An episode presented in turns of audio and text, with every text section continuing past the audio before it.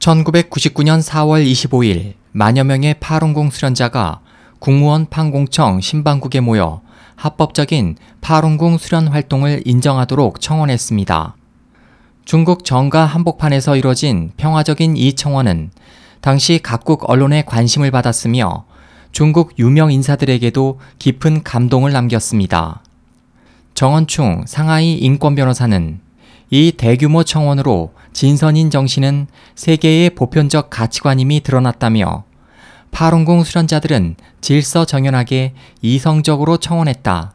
이는 중국인이 전제 정치에 대해 no라고 선언한 새로운 시대의 개막이다. 이 비폭력 평화 시위는 향후 일어날 수 있는 유사 활동에 대한 모범적 태도를 보인 것이라고 말했습니다. 정 변호사는 중국 공산당의 파룬궁 탄압 정책을 어리석음의 극치라고 일축하고 중국인 개개인이 목소리를 높여야 한다면서 중국 당국은 파룬궁에 대한 탄압 방법을 인권 활동가를 포함한 다른 국민들에게 적용할 수 있기 때문이라고 강조했습니다.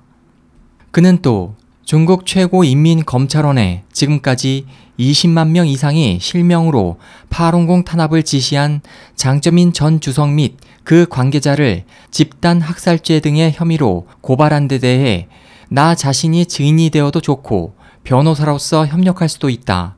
장점인이 중국 법정에서 재판에 회부될 날이 그리 멀지 않다고 생각한다고 말했습니다.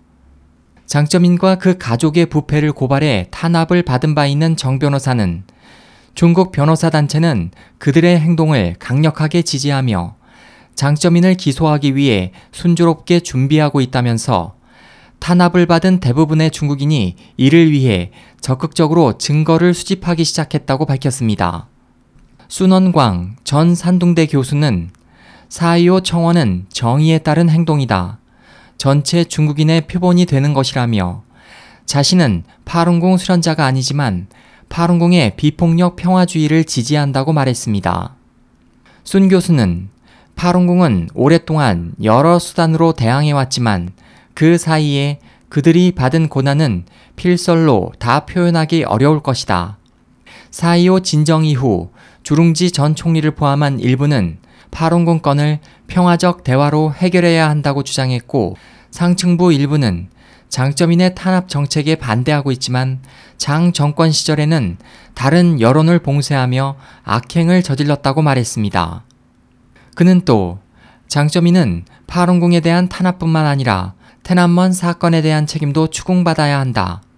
마오쩌둥 사후 중국에서 일어난 여러 형태의 인권 탄압과 종교 탄압은 장점인으로부터 시작되었다. 때문에 민중의 손으로 장점인을 재판에 회부해야 한다.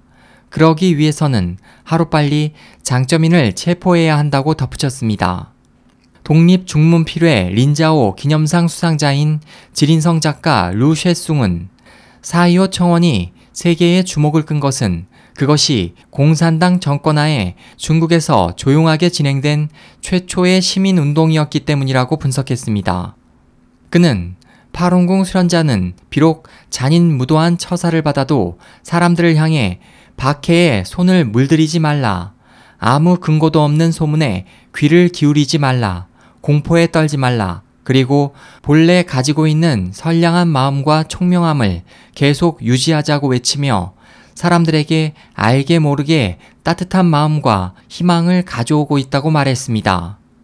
루시는 중국 당국의 박해는 처음에 격렬함을 잃고 있다며 17년에 걸친 파룬궁 박해 역사는 권력자라도 만능이 아니다라는 것, 거짓말은 폭로된다는 것, 악은 멸망한다는 것, 진실은 반드시 빛을 본다는 것, 그리고 마지막에 보답을 받는 것은 진실을 추구한 사람이라는 것을 우리에게 전하고 있다고 강조했습니다.